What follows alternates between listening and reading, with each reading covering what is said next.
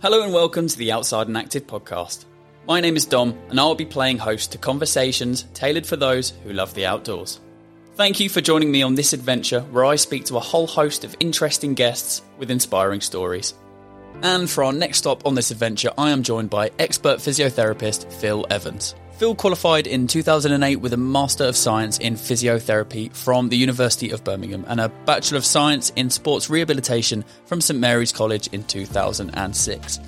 He has spent the last 10 years working at Loughborough University Physiotherapy Clinic for treating elite athletes of all sports, as well as being the lead physiotherapist for the Loughborough students' first 15 rugby team and the clinical lead physiotherapist for the university clinic. As well as all of this, Phil has also been involved with the GB Bobsleigh, GB Judo Squad, and the Leicestershire County Cricket Club, and is currently the head physiotherapist at Solihull School. Now, Phil gives us a load of tips and tricks in this podcast, and I love that because I love the episodes where you, as a listener, can literally come away and implement something into your life that you didn't the day before. So, really looking forward to getting into this conversation with Phil. And just before that, I want to say a massive thank you to the two sponsors of this episode. The Essar Chester Half Marathon is one of the most scenic road running events in the UK, taking place on Sunday, the 21st of May. If you're looking for a new fitness challenge or new course to conquer, why not head to the historic city of Chester? Celebrating its 41st year, it's one of the UK's longest running and most loved half marathons, with its breathtaking city centre finish. Runners of all abilities are welcome, and it's a friendly and well supported race hosted in the vibrant Northwest. The Essar Chester Half Marathon is host to the England Athletics Age Group Masters and an amazing spectacle to enhance what is already an incredible race experience. If you can run a 10k, then you can definitely train for a half marathon. For more details on this race and how to enter, head to www.chesterhalfmarathon.co.uk. And of course, secondly, we want to give a massive shout out to Urban Body, where Phil is the lead physiotherapist, and they are excited to be attending the National Outdoor Expo for the second year running. At last year's show, Phil and his team were inundated with active people suffering aches, pains, and niggles. The expert physios offered orthotic assessments and created bespoke 3D printed orthotic insoles. Orthotics are proven to reduce or relieve discomfort in the feet by offering additional support in all the right places. To book your on the day orthotic assessment and find out how orthotics can help you do the things you love pain free, simply head to the National Outdoor Expo website, nationaloutdoorexpo.com. And in the top right of the website, you can search for Urban Body. And when you do that and you go to their page, you'll find a link to be able to sign up and book your orthotic session or you can simply head to the description of this podcast where there will be a link and also on the article on the Outside and Active website where you can also find the link there. And with that, let's get straight into this episode with Phil. Phil, thank you for joining me on the Outside and Active podcast. It's great to have you in person. We thank you for are, having me. Yeah, we are in Brewdog in Waterloo. That if you've been listening to the podcast before, you'll know that we filmed with Arj before Christmas. His, pod, his, his podcast was released just after Christmas, and back in this room. It's nice. Po- uh, Brewdog has a slide. Yes, unbelievable place. We haven't gone down it yet. Uh, yeah, give, give, me time. there's a bowling alley here. There's, uh, there's all sorts here, um, but we're not not drinking. We're here to chat about um, physiotherapy and fitness and health and how you can be healthy.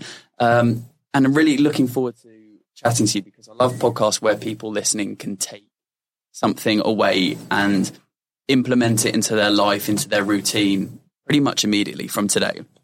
So I'm looking forward to that and thank you for, for traveling down. I'm actually going to kick off this podcast with a piece of advice. Yep. And it's not going to be a piece of advice from me, it's going to be a piece of advice from someone who has been in the podcast recently and is leaving it for someone they don't know who they're leaving it for. And it can be about anything. So, uh, as you can imagine, I'm going to ask you for a piece of advice at the end of the yeah, that's fine. Yeah, I'll, I'll, have a think. you've, got, you've got you've got a while to think. But uh, this piece of advice comes from Jamie Ramsay, who is an award-winning adventurer and endurance athlete. He's, done runs unsupported and solo from all over the world. He did one where he ran seventeen thousand kilometers from Vancouver to Buenos Aires. Unbelievable. Why not? Why not? and his advice is very simple you. It's to plan less. Okay. And uh, which I guess can be sometimes quite difficult in life, especially when you're busy, family, and, and we'll go into what you do as well. But it's I can imagine it's very busy. So, how would you take plan less? Is that so for me, planning less, um, I think it's very easy to plan everything and try and control your life. And uh, if you were to plan less, you might actually enjoy it a bit more because not everything goes to plan. So if it doesn't go to plan, a lot of people then get upset. Um, so if you just have, I, I, I, have relative loose plans or a plan, I find that, uh, say a goal or, uh, it's easier to plan your five years rather than your first year. So you can achieve more than you think in the five years rather than the, the if you plan straight away for, right, this is what I'm going to do in a year, you often don't achieve it. You go for a bigger plan, you'll probably enjoy it and do it over a longer period. So plan less, I completely uh, relate to that. Things happen, things go wrong, you have to adjust. Um, and also being spontaneous is quite good fun as well. And if you plan spontaneity, it's not spontaneous. So yeah, it's like a weekend just going, right, we're not going to do what we usually do. We're going to go do this. Yeah. Different. We're just going to spice it up a little bit. Routine is important, but it can also be a little bit boring. Very true. So, next question is a question that we ask to everyone who comes onto the podcast. And it's very simple. What do you, Phil, love about being outside and active? Ah, oh, fresh air. Um, I love certainly this time of year. It's it's cold. Uh, I love wrapping up. I love going for walks. I'm not so much um, a fan of the rain, but as long as I've got a waterproof on, let's go. Let's get the dog out. Let's go for walks. Let's go for family walks. It just really helps physically, mentally clear your head. And I often have the best thoughts when I'm out and about, best conversations with people. Um, and it's great. It's so good physically um, for your body. I'm kind of glad that you said that you enjoy the winter and enjoy the colder months because I am almost completely the opposite. I, I, I don't mind it and I just get on with it, but I'm definitely far more a summer person. And I'm always interested to ask people why they prefer the winter. It's the fresh air. It's so fresh. Have you ever been skiing? I've not been skiing. Okay. So skiing's one of the holidays where, although it's really active, you can really chill out at the same time. You get on that slope, that fresh air hits you, that smell of of the winter, of the snow, is just unbelievable. And that's what I would relate this time of year to. Obviously, it's not snowing, but it's that fresh air that hits you, and that you can just go right. It, it's and and also when it's blue sky, the sunsets, the sunrises, the colours. You know, it's beautiful. Do you reckon there's any science behind it? Because uh, a big thing is ice baths or cold showers or you know going open water swimming in the morning and it's that almost cold shock. Do you reckon it has a similar effect? Yeah, I think so. I, I probably. Uh, there's a lot of research out there now. Um, I think it's a lot of uh, what's his chap called Wim Hof. He does a lot of stuff with um, the ice baths, the cold showers, the breathing techniques, the links with um, mental health, depression, uh, and controlling everything. So the breath is really important um, with your diaphragm, with pain, with anxiety. It just opens up so many conversations and so many doors. So I think the cold air, walking is really good. Me standing in the cold, not so much of a big fan of. if I'm stood still, yeah. it's cold. If I'm moving, I'm all good. Well, we could start, uh, sit and chat about uh, about the cold weather for a while, but um, let's let's go into into you and what you do and your speciality. Mm-hmm. And I'm going to ask you with ask you ask you to begin with a really simple question that might sound silly. Yes, but physiotherapy is almost I almost see it as like a buzzword. It's it's said all the time. Oh, physio, I'm doing physiotherapy. I'm yep. I, I'm interested in learning about physiotherapy. What actually is it, and how can it help people? physio as um, a subject is incredibly broad. So when you're at uni, you will learn, we'd probably divide it into three different parts. You've got what people would class as physio, sports injuries, um, what we call MSK, musculoskeletal injuries. Okay. So that's what you'd get when you tear your hamstrings, for example. Okay. You've got the neuro side of physio, which is your MS, your stroke patients, um, your cerebral palsy, uh, your stroke, all, all those sorts of guys, they need help to improve their function, improve their dexterity, improve their movement. And then you've got the respiratory side, so the people that have COPD, chronic bronchitis, that need help breathing. Um, and so out of uni, you tend to do everything and you do your rotations in the hospital and then you specialize in whatever, whatever area you want to specialize in. So for me, I went straight into um, musculoskeletal because I, I loved my sport. I had numerous injuries myself, and you know that's the route I wanted. That was what excited me. And you studied, you studied uh, your undergraduate, and you did a master's as well. That's right, yeah. So, and what were they both in? So my first one was sports rehab at uh, St Mary's College in Twickenham. So that's under the umbrella of um, Surrey Uni. And then I moved back home to Solihull and did my master's in physio at Birmingham. And uh, you just touched on it there, but what, what was it that led you down this path? Was it a particular interest in the topic or is it your personal relationship with it? What really kind of gripped you about this Probably both. I think I was a very keen sportsman growing up as a kid. My whole family are really sporty, and uh, with sport, which we'll probably touch on later, we get injured. And we were rugby. You know, the incidence of injury are, are probably even higher. Um, and the physio that looked after me was probably the reason why I really went into it. Um, she was phenomenal. She turned, you know, she got me back on the pitch for a start, but it wasn't just that. It was who she was working with how uh, passionate she was. So she was working with like all the top athletes and going to various Olympics, and she was amazing. And I would, from a 13, 14 year old, going, I think this is what I want to do. And so I was very fortunate to know that from the age of 16, this is what I wanted. I, I couldn't be in an office. I couldn't, it wasn't, I was too active. It's all I wanted to do. Just reminded me when you said then about that person that was supporting you was so passionate about it and really, really cared about getting you back onto the playing field. Uh, when you watch sport, whether it be track, football, rugby, cricket, anything netball, and someone's coming back from an injury, or they're playing their first game, or they scored a goal, or they try, quite often you see them go up to the medical team, or there's a yeah. strong relationship with the medical team because when you're rehabbing, it's such you know that that person's trying to help you get back onto the field healthy way as quickly as possible. So I guess I just haven't thought about it until now, but that that sort of relationship between. Yeah, you get really close to the guys. It's it's incredibly rewarding, and you know some guys have got long term issues. So say that um, they've torn uh, a ligament in their knee called the ACL. It's, it's what Michael Owen did. Number of well, shows my age a while ago, and it's you know you're looking at around six to twelve month turnaround, depending on how much uh, how good the surgery is, how much attention you can have from from the medical team. So the professional guys get back a lot sooner because they can have physio all day every day. Your Joe Bloggs are looking at a minimum of nine months, probably more like twelve months. So you you have a really close relationship with these these um, these players, these athletes and they they go through all sorts, and not just physically. The the injury itself isn't always the problem. It's the mental side that comes with it. It's the all I know is rugby, and that's been taken away from me. And so, uh, and the professional guys as well. This is their income. This is their livelihood.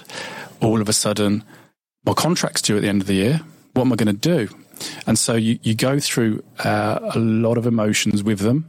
And so when they do get back, it's it's fantastic. Yeah, I really want to touch on that mental side of things later on in the, in the second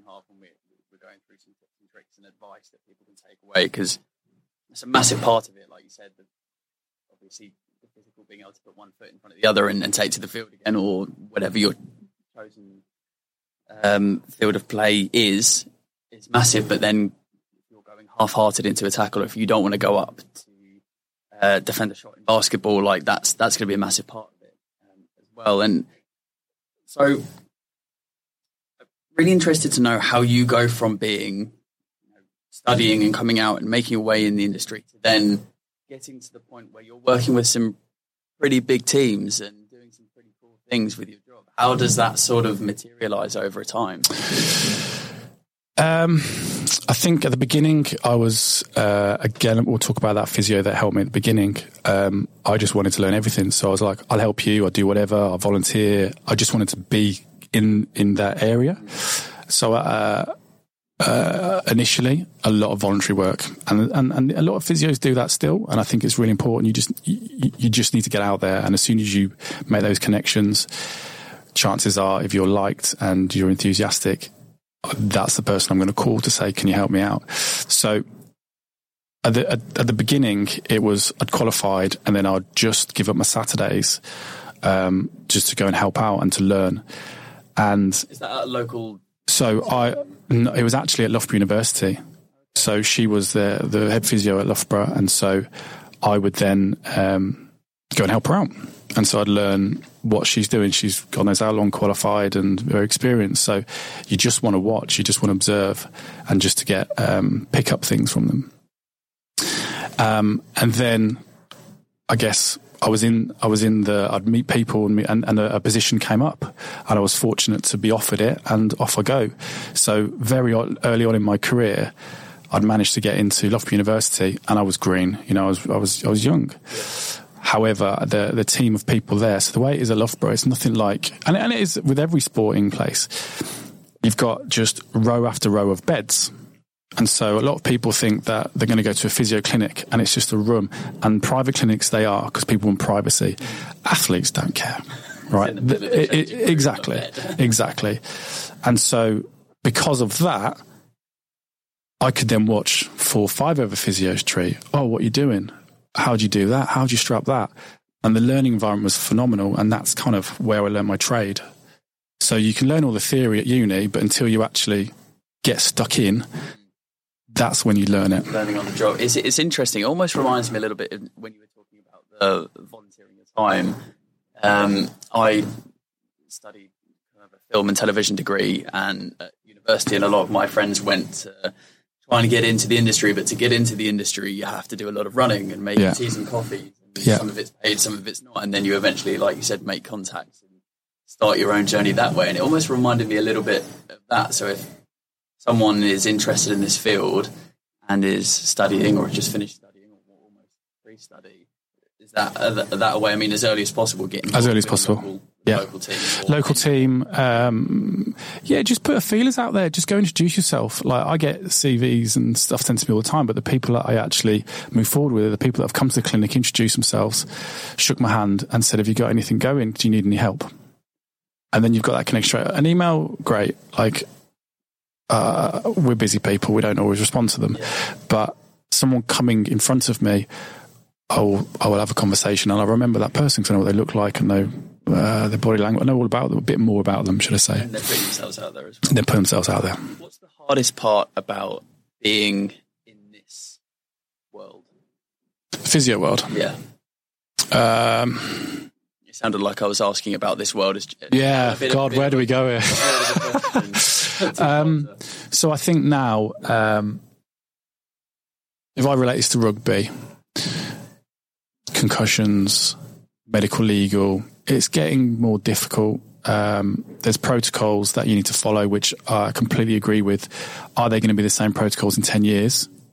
So in 10 years time, when the protocol you follow right now is very different and that person's now got a head injury or whatever it is, they could look back and go, that wasn't right. But there's nothing you could do about it because that's the protocol right now. So it's getting, I'd say more difficult with rugby because it's so physical. The lads getting bigger. The tackles are getting more violent and bigger injuries. So that, that was, um, certainly nothing I was thinking of at the beginning of my career, but as my career has progressed, uh, it becomes more aware because nowadays people get sued and that's not what you want. I can imagine that when you were talking about what physiotherapy is and the different areas that you can specialize in and what is encompassed in it, you might be dealing with someone who's going through quite a traumatic, either a disease or an illness, and it's not just, oh, I've got a dodgy hamstring, can you help me it so I can get back to playing cricket?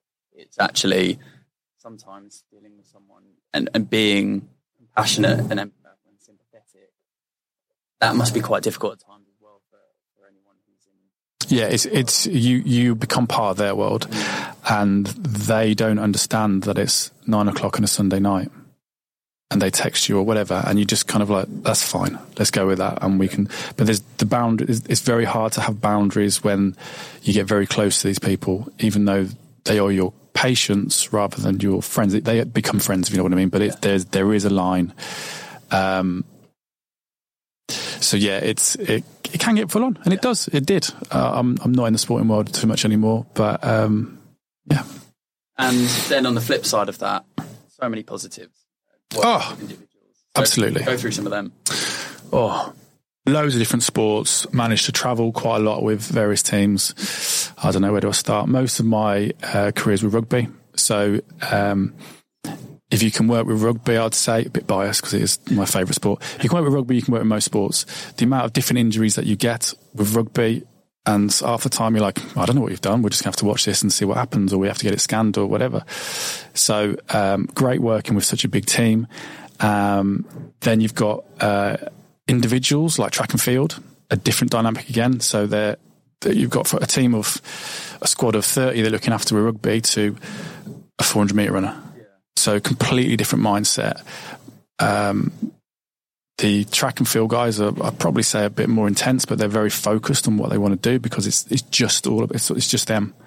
Um, as a, as a team, it's everybody's involved and you can have a bad day as a team. You can't with a track and field. So different conversations. Um, then what else? We just just had um, some great results. Some people getting back from pretty nasty injuries, uh, and yeah, and very rewarding. So it's um, yeah, You're part of that journey with them. Yeah. So you're living every every time they, they think they're getting back and it's another step backwards. yeah, And eventually when they're back in a place physically and mentally that they need to be and they want to be, feel a lot of that. yeah. It's coaching them through. You turn into a bit of a coach because recovery is not in a straight line. You're going to have setbacks. It's going to happen.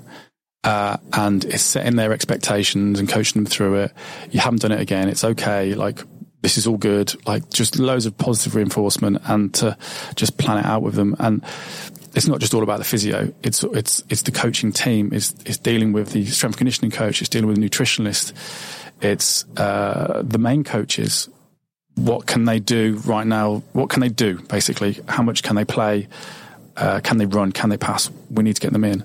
So there's a lot of communication within the team, um, and that was what I really enjoyed. So would you say you preferred working in a team environment compared to say working with an athlete or does it depend on There's a there's a team behind every athlete. So every athlete will have a coach, and that's someone I'll have to deal with, or, or not deal with. I'll have to work with. Every athlete will have a strength conditioning coach. So there's always a team behind them. Um, there's less people to deal with because it's just one athlete Yeah. rather than 30 lads who are very different. Yeah, I mean, I was going to ask the question about does you know from athletics, rugby, cricket, does it change what your kind of focuses are? And you've kind of touched on it there in terms of you know one person, but they've got a team behind them, and they they have an off day, then then it's it's not great compared to a team might have an off day. But is there a particular area that is more unique than the rest, or particular sport or discipline that is more unique? Um, cricket. Cricket is a team sport, but very individual. So uh, that was I worked with Leicestershire County Cricket for a number of years, and so obviously on the pitch, it's just them and a bat. Uh, and they're very individual. They're very focused. And there's a lot of emotions with with cricket. When they're playing well, phenomenal. When they're not, they're down. Uh, there's a lot of money involved, a lot of pressure. So um, I'd say cricket was uh, very different to the other sports that I've worked with. Really enjoyed it. I wasn't a cricketer. I learned a lot more about cricket. Um, I'm biased because that's my is it that's my go-to. okay? So can you relate to that? Yeah, Yeah. The mental side of it. I mean, completely what you said there. It's a team sport, but very much based on individual battles. Yeah, So, and especially for I people that don't know cricket, but uh, the batter, the person who's hitting the ball, is a, is a massive mental. Not only is it the physical and technical ability, it's a mental thing as well. It's almost like if you in, in netball, if the wing defense is having a, a bad game, I guess you can kind of see that they can be absorbed in by a team that might be playing well. You can kind of cover that, but with cricket, if you're that individual person, uh, you know about it. yeah, and you've let the team down. It's, you can't hide, and and the the reactions afterwards. Um, when I first got into it, the reactions afterwards when they got out, the bat flying through the changing room and all sorts of like, wow, I've seen some of those. Wow, this is this is emotional, um, and it happened all the time. So it was it's it's a very um, mental battle, I think, for cricketers. When you see sports, professional sports uh, players and athletes, there are some that are generally or seem to be from an outside perspective just injury prone. Yeah. They are constantly on the in the medical room. Jack Wilshere, for example, if we were to, if I was to draw someone out in terms of football, always seem to be going through different injuries. Yeah. Is that a truth? Is it a myth that if someone is more susceptible to picking up different injuries, or if one injury happens, it's more likely to re-establish itself later down the Yeah, there can be a knock on. So the earlier you have an issue, like if you tell your if you have a significant injury, say if we go back to the ACL, you, you're going to have a little bit of a quad weakness. You you don't want it to, but it's inevitable that there might be a bit of quad, there might be a bit of hamstring, and if you've got a bit of hamstring weakness, do you develop a hip issue? Develop it's one big domino effect. So, and some people it's just their makeup everyone's different, so their biomechanics are slightly different. And then if you load that person day in day out, which the footballers do, you will break, and everyone will get injured. Uh, it's just how you look after each, how, how you look after yourself, which is where you hear about Ryan Giggs doing his yoga for until however long. Ronaldo's in phenomenal shape. So I think there's some genetics where they're they're just in great shape. Um, potentially they've been looked after and wrapped up in cotton wool. Yeah. There's a mo- lot of money. Yeah, around the around big them. boys. So it's kind of like we want you playing. Um, so there's some of that, uh, and then sometimes it's just luck. If you get playing rugby or football and you get whacked in the leg from a bad tackle, you're going to snap. It doesn't matter who you are. So some of that is luck.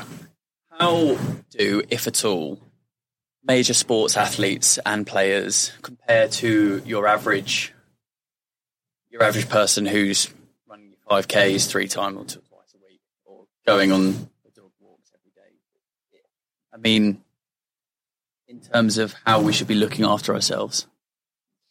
So an athlete, this is their job. So this is what they do every day. They've got the best people around them to coach them. Uh, and everything's done for them, basically. All their nutrition, they're given food to have. They're told to stretch. They're told. So they have the time because that's all they do. So they've got an advantage. Don't get me wrong; they're incredibly talented. Let's just let's just box that off. They're they're talented uh, much more than any other. But then they have the team. Your Joe Bloggs hasn't quite got the talent, but then also doesn't have the time. So you don't have time to stretch. You don't have time to go to the gym all the time. You don't have the team around them where you don't actually know what you're doing. The the athlete doesn't necessarily know what they're doing, but they're told what to do. Joe Bloggs hasn't got the team. So that will be the biggest difference. You need people around you to coach you. Everyone does. And Joe Bloggs doesn't have that. So as soon as you then say, right, I'm going to go do a 10 miler and you've never done it before, you break. Or, for example, that that happens. We get that all the time in the clinic. Yeah. Before we, we, we go into talking about you know, what the average person could be doing to, to support their activity, being outside and being active, I want to chat about Urban Body. Yeah. What is it? You know, how, where, where's it come from? What's what's uh, what's the aim to support?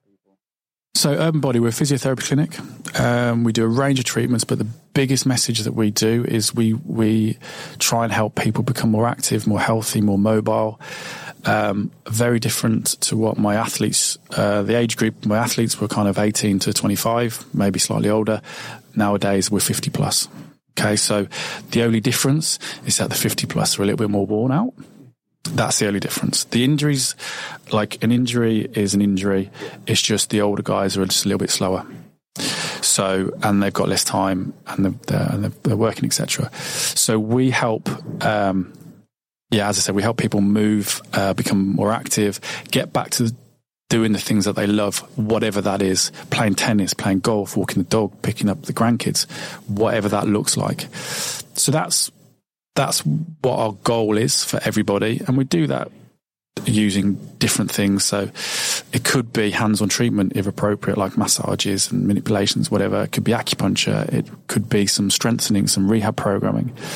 Um, it all depends what's in front of us. So everybody be individualized to see what the problem is and where we're going.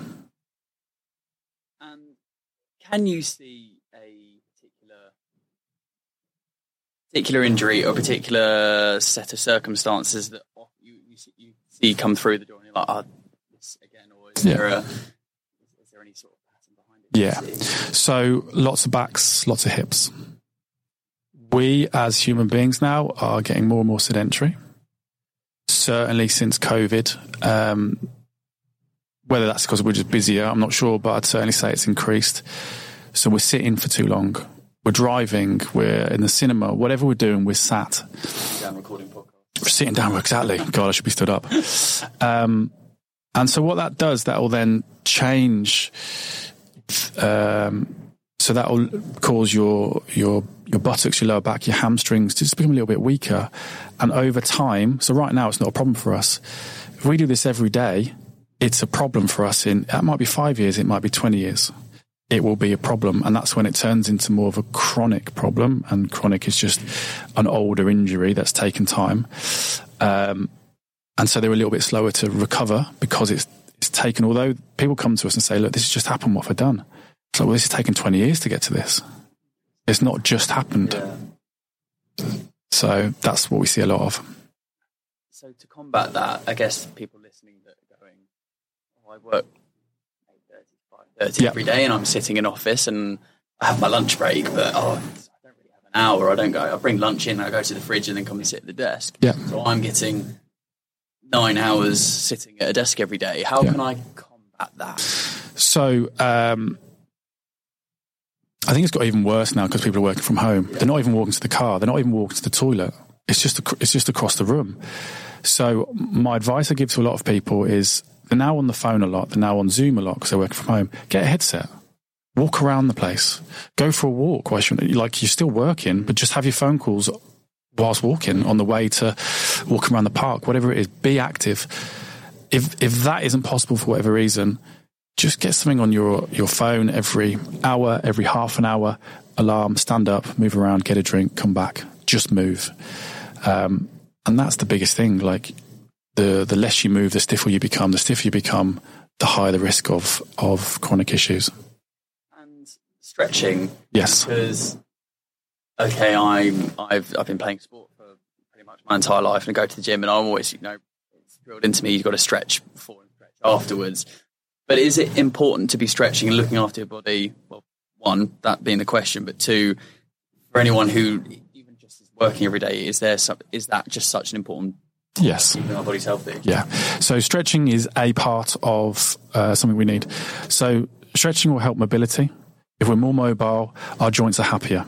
The stiffer we are, as I said, the the, uh, the, the unhappier we are. To, but if all we do is stretch, chances are we'll become stiff again. So we always have to stretch.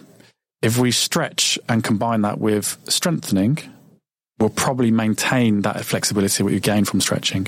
So a combination of both, um, I always um, advise. So that's why I really like uh, yoga classes, Pilates classes. A combination of the two. People always ask which is better. It, it's just slightly different, but they're both. If you can go to whichever one you enjoy more, just go. And so those classes are fantastic for people who um, don't want to do anything really active like a park run. They just want to go and strengthen. Um, and it's really social. Like as a community, it's it's great. So that to me, those two things, Pilates and yoga, combine stretching and strengthening, and you'll have a happier body. I have a niche question for people that go to the gym. Yes. Uh, and it only cropped up to me, I think, yesterday evening when I was doing what I shouldn't have been doing and sitting sitting down and scrolling through TikTok, obviously, and seeing a video from from James Smith, who I've spoken about on the podcast before, from- Yeah, yeah, yeah, yeah. Yeah, he's great. um, and saying, because I've always, again, been told, go to the gym and then spend 15 minutes stretching, uh, whatever, and then go and do your gym session, and then you spend 15 minutes stretching afterwards. He said, why would I stretch when I know that I'm going to get more stretching doing if I'm doing squats, instead of doing my X weight that I would be doing for working for sets, um, I would just do a, a, considerably lighter weight and doing the same movement, which is still going to stretch me, but I'm also still doing yeah. that. Yeah. Is that truth? Yeah. Yeah. Absolutely. Static stretching, the, I, I, like it, but there's a time to do it. Static stretching you do for, uh, and you've got to hold it for longer than people think. That will get you um, the mobility and the flexibility longer term. If you want to warm up there and then, a static stretch is not going to do it. It might get you warm up, but if you were going to squat, get squatting. Just do body weight. Just then loosen your ankles whilst doing it. Loosen your hips. Move. Um, same with uh, running. Do some running drills. Do some high knees. Do some bounds. Do some. This all gets everything prepared for the movement you're about to do. If you just stretch and then run, it's it's not it's not correlating between the two. And then you increase the weight and so your body's already in tune with, well, that's the movement I'm going to do. Then just stick some weight on, or not simple as that, gradually stick weight on.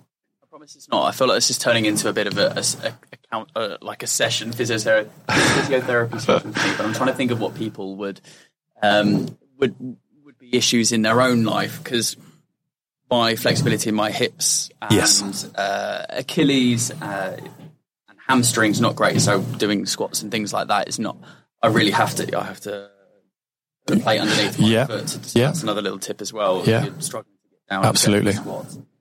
What can I be doing to improve that mobility in the hip flexors and the Achilles and the hamstrings to make sure that oh, I'm healthier and, and you know I'm not about to snap my hamstrings? So it's working out why. So why have you got tight hips? And this is something that we always look at every day with our patients. So if someone comes in like this morning, someone came with a calf tear and they expected me to treat the calf. Okay, which is a normal expectation. But the question was, why have you got a calf tear?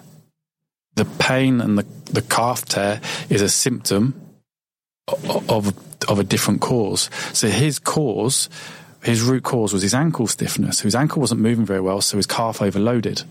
So you automatically think, I've got to treat the calf. You do, but it will come back unless you address the ankle. So it, your hip flexors or your tight hip might be for, for numerous reasons, but if you need to have a heel raise when you're squatting because of ankle stiffness, you will probably need something more permanently for day to day stuff. Uh, so, because you can't have a heel raise that big whilst walking around. yeah. Um, a simple question that people will be listening and thinking is okay, talked about the injuries how how different how well, what causes injuries, but how can we be best looking after ourselves throughout life, but also we're being active and running or going to the gym to prevent injury or best prevent injury. Best prevent injury. So listen to your body. I'd say any sort of niggles. I'm not saying rush to A and E with every sort of niggle, but listen to your body. The amount of injuries that come through the door where they the body's given them a warning sign, they've ignored it, and then gone and done, done it, and it's it's tipped over the edge. So listen to so listen to your body. I'd probably get some sort of a biomechanical assessment because all of us will have our own way of running, our own restrictions, our own weaknesses. If they can be highlighted and you can do something about it, your risk of injury is a lot less. And then be consistent with training, with rehab, with strengthening, um, and have a goal, I think. Because otherwise, you don't have a goal, you'll just drift along, and all of a sudden, you haven't done anything. You'll get fed up. You'll go back to training, and you'll you'll hurt yourself again. Just develop a bit more on biomechanics. I feel yeah. that's another buzzword that people might not fully understand. Okay, so biomechanics is how we move. So, for example. Um, how we like how our heel hits the floor, how much our ankle can then go over our toes, how much our knee bends, and everyone's mechanics are slightly different. Some are incredible, which is why they're very good at running. Some are not. Some are really stiff and they can't run or they get more injuries.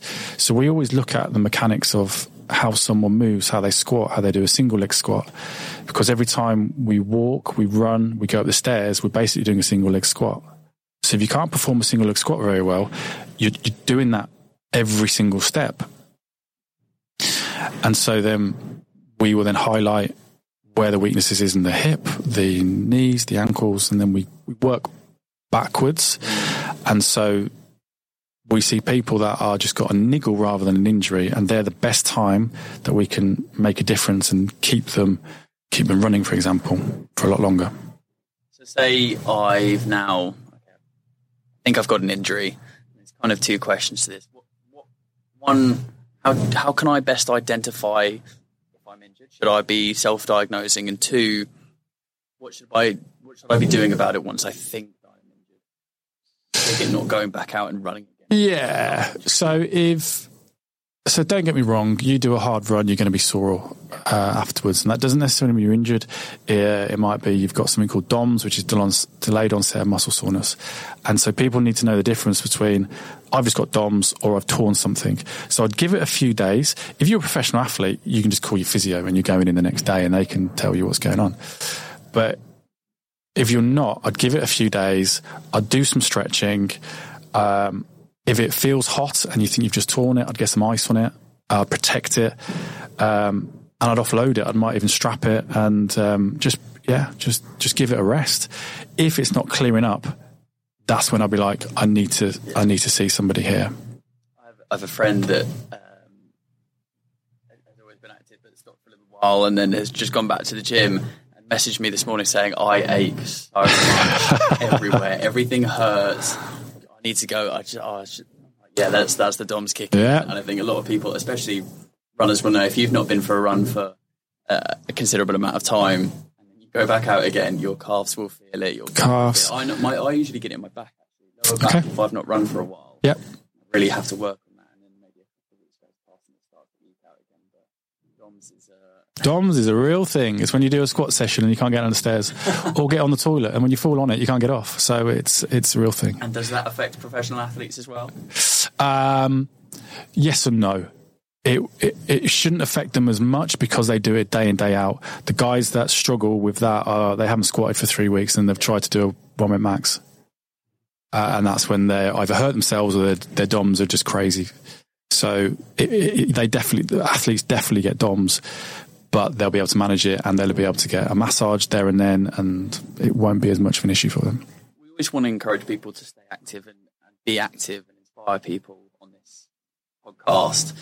Um, but there might be people thinking, oh, well, it's aching a bit more, or I'm getting to the point where oh, I can't go out and keep doing this because I'm 80 years old. And how can we encourage people, and how can people practically stay active for longer? So, um, I think people, people come through the door and go, oh, it's my age. And go, yeah, okay. The older we get, the more we're going to wear. And that is, there is some truth in that. Gravity is the biggest thing. You know, that pushes us down. That makes us stoop a little bit more. And our joints do wear. But I've got 50 year olds that come in stooped over and all sorts of all sorts of pain and um, are miserable. I've got 95 year olds that come in and bounce in and are the happiest people you've ever seen. So is is age a factor? Yes, but it's not everything. So if somebody wants to come in, like a 95 year old saying, I want to start running, great. Is it ideal? Probably not, but he wants to start and he wants to he wants to keep active, and, and that's definitely something I'd encourage. I'd probably say let's try something else, but he he wants to move. Yeah, he wants to move. He wants he's got a goal, and once you've got that goal mentally as well, you're just a lot more alert. You're a lot happier. So, you know, age is a factor, but it's not everything. Um, I'll just show you an example of someone else and, and put them together, and, and the 95 year old will tell you to get on with it. So it reminds me of we had a guest on the podcast called Eddie Brocklesby, lovely, lovely woman. I think she's probably about 82 now, and her nickname is Iron Gran. Yeah. She started running properly at the age of 52. Amazing. And she, I want to say that she is the eldest British woman to run a certain number of Ironmans and she's an absolute machine. She yeah. put, me to shame, absolutely. And she's taking on the race across America, which is a yeah. cycle across America. Yeah. Like I said, she's 82 years old, and she is she, she's staying more active than a lot of people. So yeah, I think age, like you said, you can it might might be an excuse, and yes, there is some truth to it, but there's still ways that you can keep active, whether it's just taking the stairs and taking yeah. instead of taking the escalators or the lift. So definitely advice there. And and leading on from advice, what's a top tip that you would give me, someone listening, Okay. that I can implement today to look after my body in a better way? Well, firstly, move. Move. We've covered that. Um, I, I think it's getting consistent and getting into get into the gym. Find something you love. You've got to enjoy it. If you just go in there because you think you need to, that's why everyone stops in end of Jan, beginning of Feb. They go to the gym and they just do what they think they need to do. The people that carry on, they've they've got involved in a class, they've met new people, they're having coffees afterwards. It turns into a real community. So go with friends, start doing whatever that is that you enjoy, whether it's the park runs, whether it's a couch to 5K. There's some fantastic things out there they can get involved in. So, um, definitely start moving and find something that you enjoy.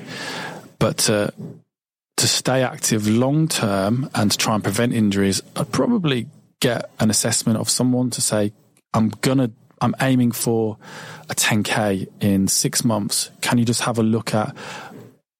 Is there anything I need to work on? Is there any sort of, um, I've got a history of this, my knee pain. Can we make sure this doesn't come back? So I'd probably put that in somewhere quite early on so we can try and prevent that.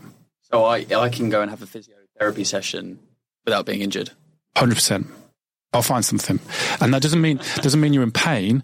I will find something where your hips are tight, for example, your back's tight. We're a little bit weak during a single leg squat. We're a little bit weak. Whatever that is, we will find something that we can improve. Everyone can improve. So it's working out where's that restriction, where's that weakness. This is what we need to do, and and going from that. So that they're the best times to do it because then hopefully you don't get injured. Preventative measures. Preventative. measures I really want to draw out that point that you mentioned about enjoying it because it's almost like the magic, the magic thing. Oh, someone, whether they be running or playing a new sport or going to the gym, something just I hear people, friends say it so often, or something I just enjoy it now. I, Yeah. it. I had the same thing with running and going Yeah. to the gym where instead of going, oh, I've got to go for my 5k run. Oh, I've got to go and do my leg session today. Which don't get me wrong, I still did this morning when I woke up at six o'clock and had to go and do some squats. Yeah. You never, but when you're doing it, you- you're almost looking. Oh, I know what it felt like when I got back from my run. You never Yeah. regret a run. You never Yeah. regret an exercise. Yeah. It's like, I wish you could almost just the, the, that. the buzz, the endorphin release, uh, it sets you up, whether that's at the beginning of the day, the end of the day, whenever that is that some people, I, I prefer to work out in the evening. Um, and so whenever, whatever works for you, your life, your family, um, just get started because it's, and there's people that, um, will look at us going, God, you're weird. You train all the time or you, you know, what you're doing at 6 a.m. But then all of a sudden they get into it and they love it. And, you know, as long as you stick at it for a good, probably three, four weeks, it turns into a habit. Yeah. Yeah. The first three, four weeks are the hardest part. Once you get past that, which is when everyone drops off, like that, January, yeah. The the January buzz. Yeah. It, it's then just part of your life. It's a routine. It's something you really enjoy. And it's time for you as well, which is really important. and the mental the mental benefits alongside that, like Yeah. you said, the en- endorphin rush is, Yeah. is a massive part of it. You know how people say there are superfoods? Are there super stretches? It might not be. Um, there are go-to stretches that I give a lot of people. So because people have got a lot of stiff stiffness in their hips and their lower backs, there's certain exercises that I know would help them. So stretches like um, pigeon pose. It's a yoga pose. It's really good for stretching your hips and your glutes. Um, and then a basic one like a glute bridge. So because as we've discussed already, people are sat down all day. This really help activates your lower back, your glutes, your hamstrings. Um, so yeah, they're very basic, but they will relate to a lot of people. There's a lot of people googling pigeon pose. Yeah. yeah. Um, there might not be, but are there any myths within this industry, within physiotherapy, within what people think about Uh, stretching or fitness? I would say arthritis. So people have been diagnosed with arthritis and they freak out and think that that is it. I, I've got arthritis now. I can't do anything. Um, and until you actually explain to them that arthritis is just wear and tear, it comes with we wear out. There's different degrees of arthritis, and obviously, if you've got severe arthritis, you might have to consider a joint replacement. But a lot of people are diagnosed with arthritis before they're severe, and they think they can't do anything. And so, once we educate them as to what arthritis is, and that movement's really important, we can't fix the arthritis, but we can offload the, the joints. We can make um, everything stronger and healthier and happier. And so, yeah, I, I, would, even if you've got arthritis, keep moving. There, we've spoken a lot about the you know, people getting injured playing sport and being active, but as I kind of touched on earlier, the other side of that is people that are diagnosed with illnesses that are going to affect their ability to move. And there might, okay, there might be someone listening that's going through that, or they might know someone, a friend or a family member. How does that approach then change, and how can you support yourself or a family member know, when their body is not working the way that it's used to, and you know it's going down a, a downward trajectory? How can you? I guess it's a similar thing we spoke about with arthritis. You're not going to be able to solve that issue, but you can offload some of the pressure. How how can support with that? I think everyone's individual, so it's looking at their circumstances, looking at why are they bedbound, for example, why can't they move, and then just working with what they can do.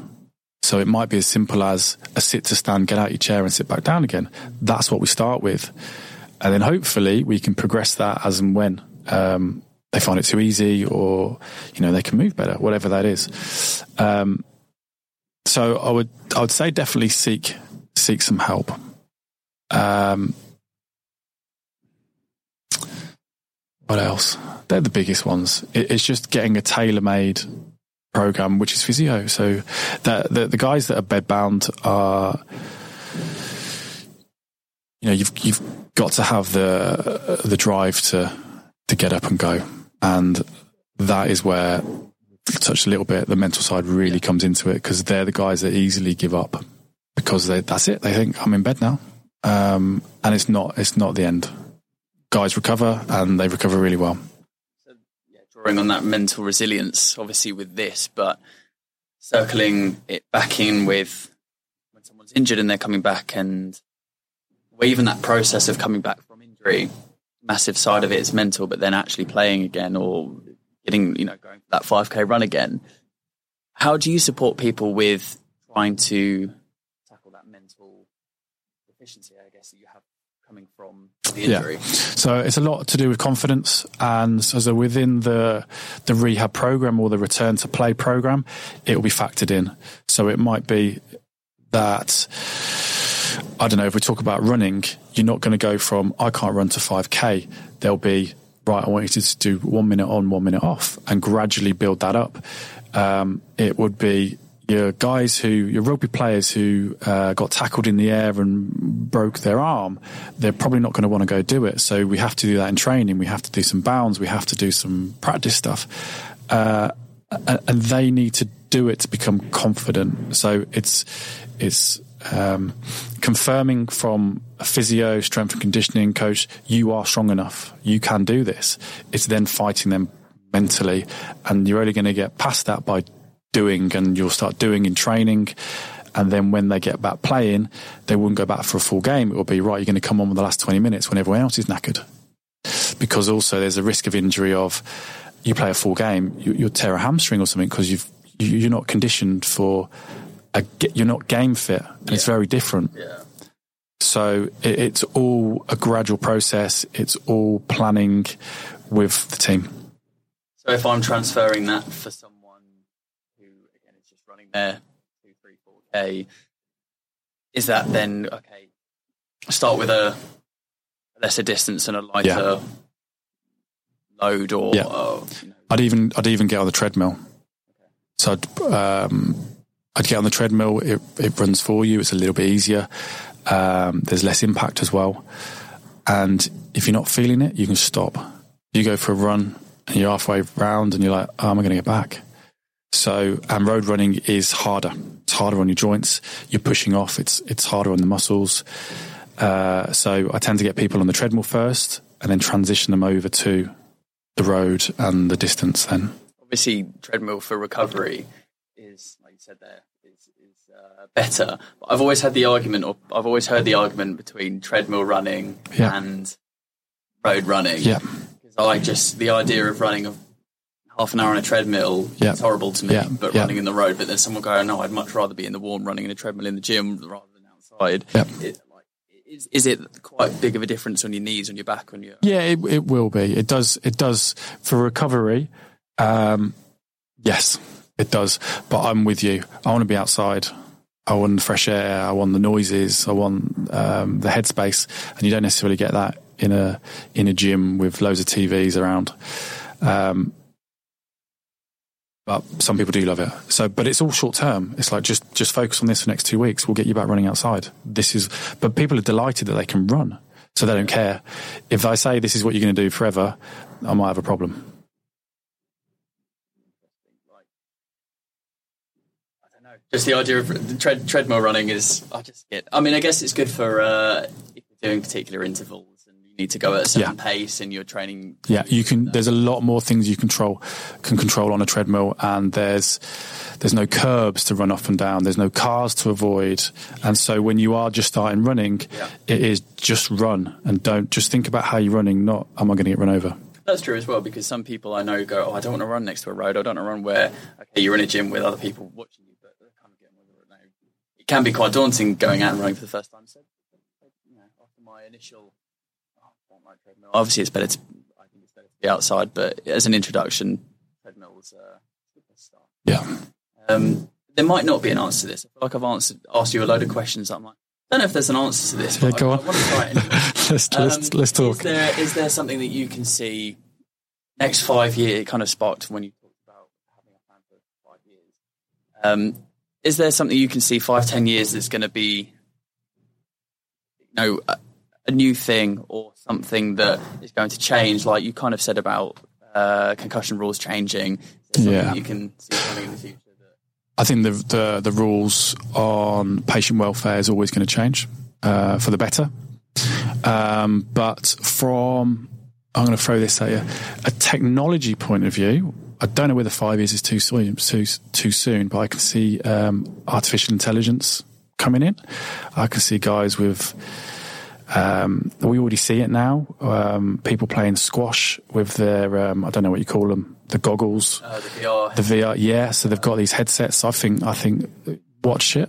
I think that will start coming out with individual sports, um, so they can train and um, certainly for recovery. So there's no one running at you as such, but they might be, they might think that and they can react. And so I, I think that is something that will will change things quite a lot. Don't think we actually got to it when we were on the podcast, but when I was recording with Arj, he showed me a video afterwards of when he'd recorded um, a student he was working with that was training for a 60 meter run or 100 meter sprinter and said, I used to have to go through the slow mo footage and kind of identify all these little bits and pieces, like I said, biomechanics. Now I've put it into this software, which almost pulls it out for me, and Yeah. then I review it and then tailor a, a Yeah, yeah. for them. That's I can imagine that's a similar So we've got we've got a degree of that with our um, so we do um, orthotics, and we've got a 3D camera. So we will take a photo of your foot, and we'll have all a 3D image of your foot, all the accurate image, uh, measurements, and we just pop that in. We do loads of tests and assessments, and then we we create a bespoke orthotic from that image and from the um, the tests that we do. So technology is changing all the time, uh, and, it, and it's frightening but amazing. I feel like that leads us on quite nicely to talking about um, Urban Body at National Outdoor Expo. Yeah. uh, National Outdoor Expo, which is the 18th and 19th of March, and you're going to be there. We will be, yeah. Looking forward to it. Do you remember what stand you're on? Because you looked at it before. G36, come and say hello. You can find out more. There's the website nationaloutdoorexpo.com. It's and all the other information about the show. But you guys, what what what are you going to be doing there? I mean, uh, you've had you've had the uh, orthotics stuff at Yeah, so we've been at, uh, last year we were at the National Outdoor Expo and that was, um, that was great. We've been to the snow show as well earlier or the end of last year. Um, and so we'll have our 3D printer there and um, and our cameras. And what we'll be doing is we'll be looking at people's feet, whether they need it, whether it's suitable for them. Um, and of the guys we saw last year were uh, avid walkers, lots of walkers, lots of runners, and they were coming to us with, "I've got knee pain, I've got calf pain, I've got Achilles problems, hip problems, whatever that is. Can you have a look at my feet?" And so we'll be doing assessments to see whether uh, you're suitable for a pair of bespoke orthotics. Not everyone is. So um, if you are looking to prevent things long term, uh, and we can fine tune things, it might be something that could work for you. And that's, like I said, you can, you can see the show website for more information on that. But where can people go find out more about what you do and more about Urban Yeah. Body? Come to uh, our website is urbanbody.co.uk. Um, our Instagram and Facebook are urban underscore body. So check us out, give us a like. Um, and more information about the orthotics. There's loads of videos on there, and you can see the printer. I think we've got a, fa- a, um, uh, a fast recording of an orthotic being printed in like 30 seconds. It's amazing. Yeah, definitely go and check that out, and that'll be in the podcast notes well as the article. And yeah, that, thank you so much for for coming in and chatting. Um, like I said, I said to you before we started recording, I love these conversations where I can learn more, which means that people listening will be able to learn more, learn things that they might not have thought about before, and just be open to this new area that I guess they've heard of but want to know more about. And you- you've spoken about stuff super interesting and things that people can take away. So thank you so much for that. You're welcome. Thank you for having me. But I think you know that there's one thing left. Yes, You've been thinking about since since we met a BrewDog. it's actually just popped up. yeah, got got it. So, I think so. it's I think so. it's a piece of advice that you will be leaving, as Jamie left for you. You will be leaving for a guest coming on the podcast in the near future, and it can be about anything. But it's a piece of advice from you that I'll pass on. Okay to you. So I was thinking about what would I tell myself 15, 20 years ago, a piece of advice. And I think I would have told myself not to worry about what other people think. Um, it's too, pe- people react from other people and, and just be you, be comfortable. Um, and there's always going to be naysayers. There's always going to be people saying you can't do it, and just enjoy it. Because otherwise, it, you, you won't. And there'll always be a problem. There'll always be. There's too much mental health out there, and I think the the the less you care about other people opinions, uh, the better. Well, thank you for listening to this episode of the Outside and Active podcast. I'm sorry about my audio. I don't know why uh, it was cutting in and out. We were recording in Brewdog again, which, like I said in the beginning of the episode, we recorded there with Arj. Absolutely fine. So maybe it was just something to do with the wire in my microphone. But I hope that you got from it uh, a load of Phil's wisdom. Really, really interesting to hear so many of the points he's made. And it was great for him to be able to come down and record. So thank you to Phil.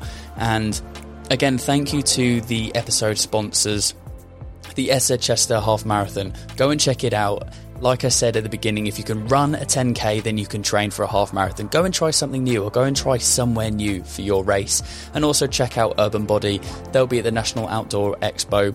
Check out Urban Body on the Outdoor Expo website, nationaloutdoorexpo.com, and grab your ticket. If you're not going, it's in two weeks' time, the 18th and 19th of March at the NEC in Birmingham. Come and join 20,000 other people who love to be outdoors and love to be outside and active. Speaking of which, go and check out the website outsideandactive.com. There's loads more content on there for you to read. And you can also check out the back catalogue of our podcasts that we have on there. We'll be back next week with another episode. And until that time, enjoy the outdoors.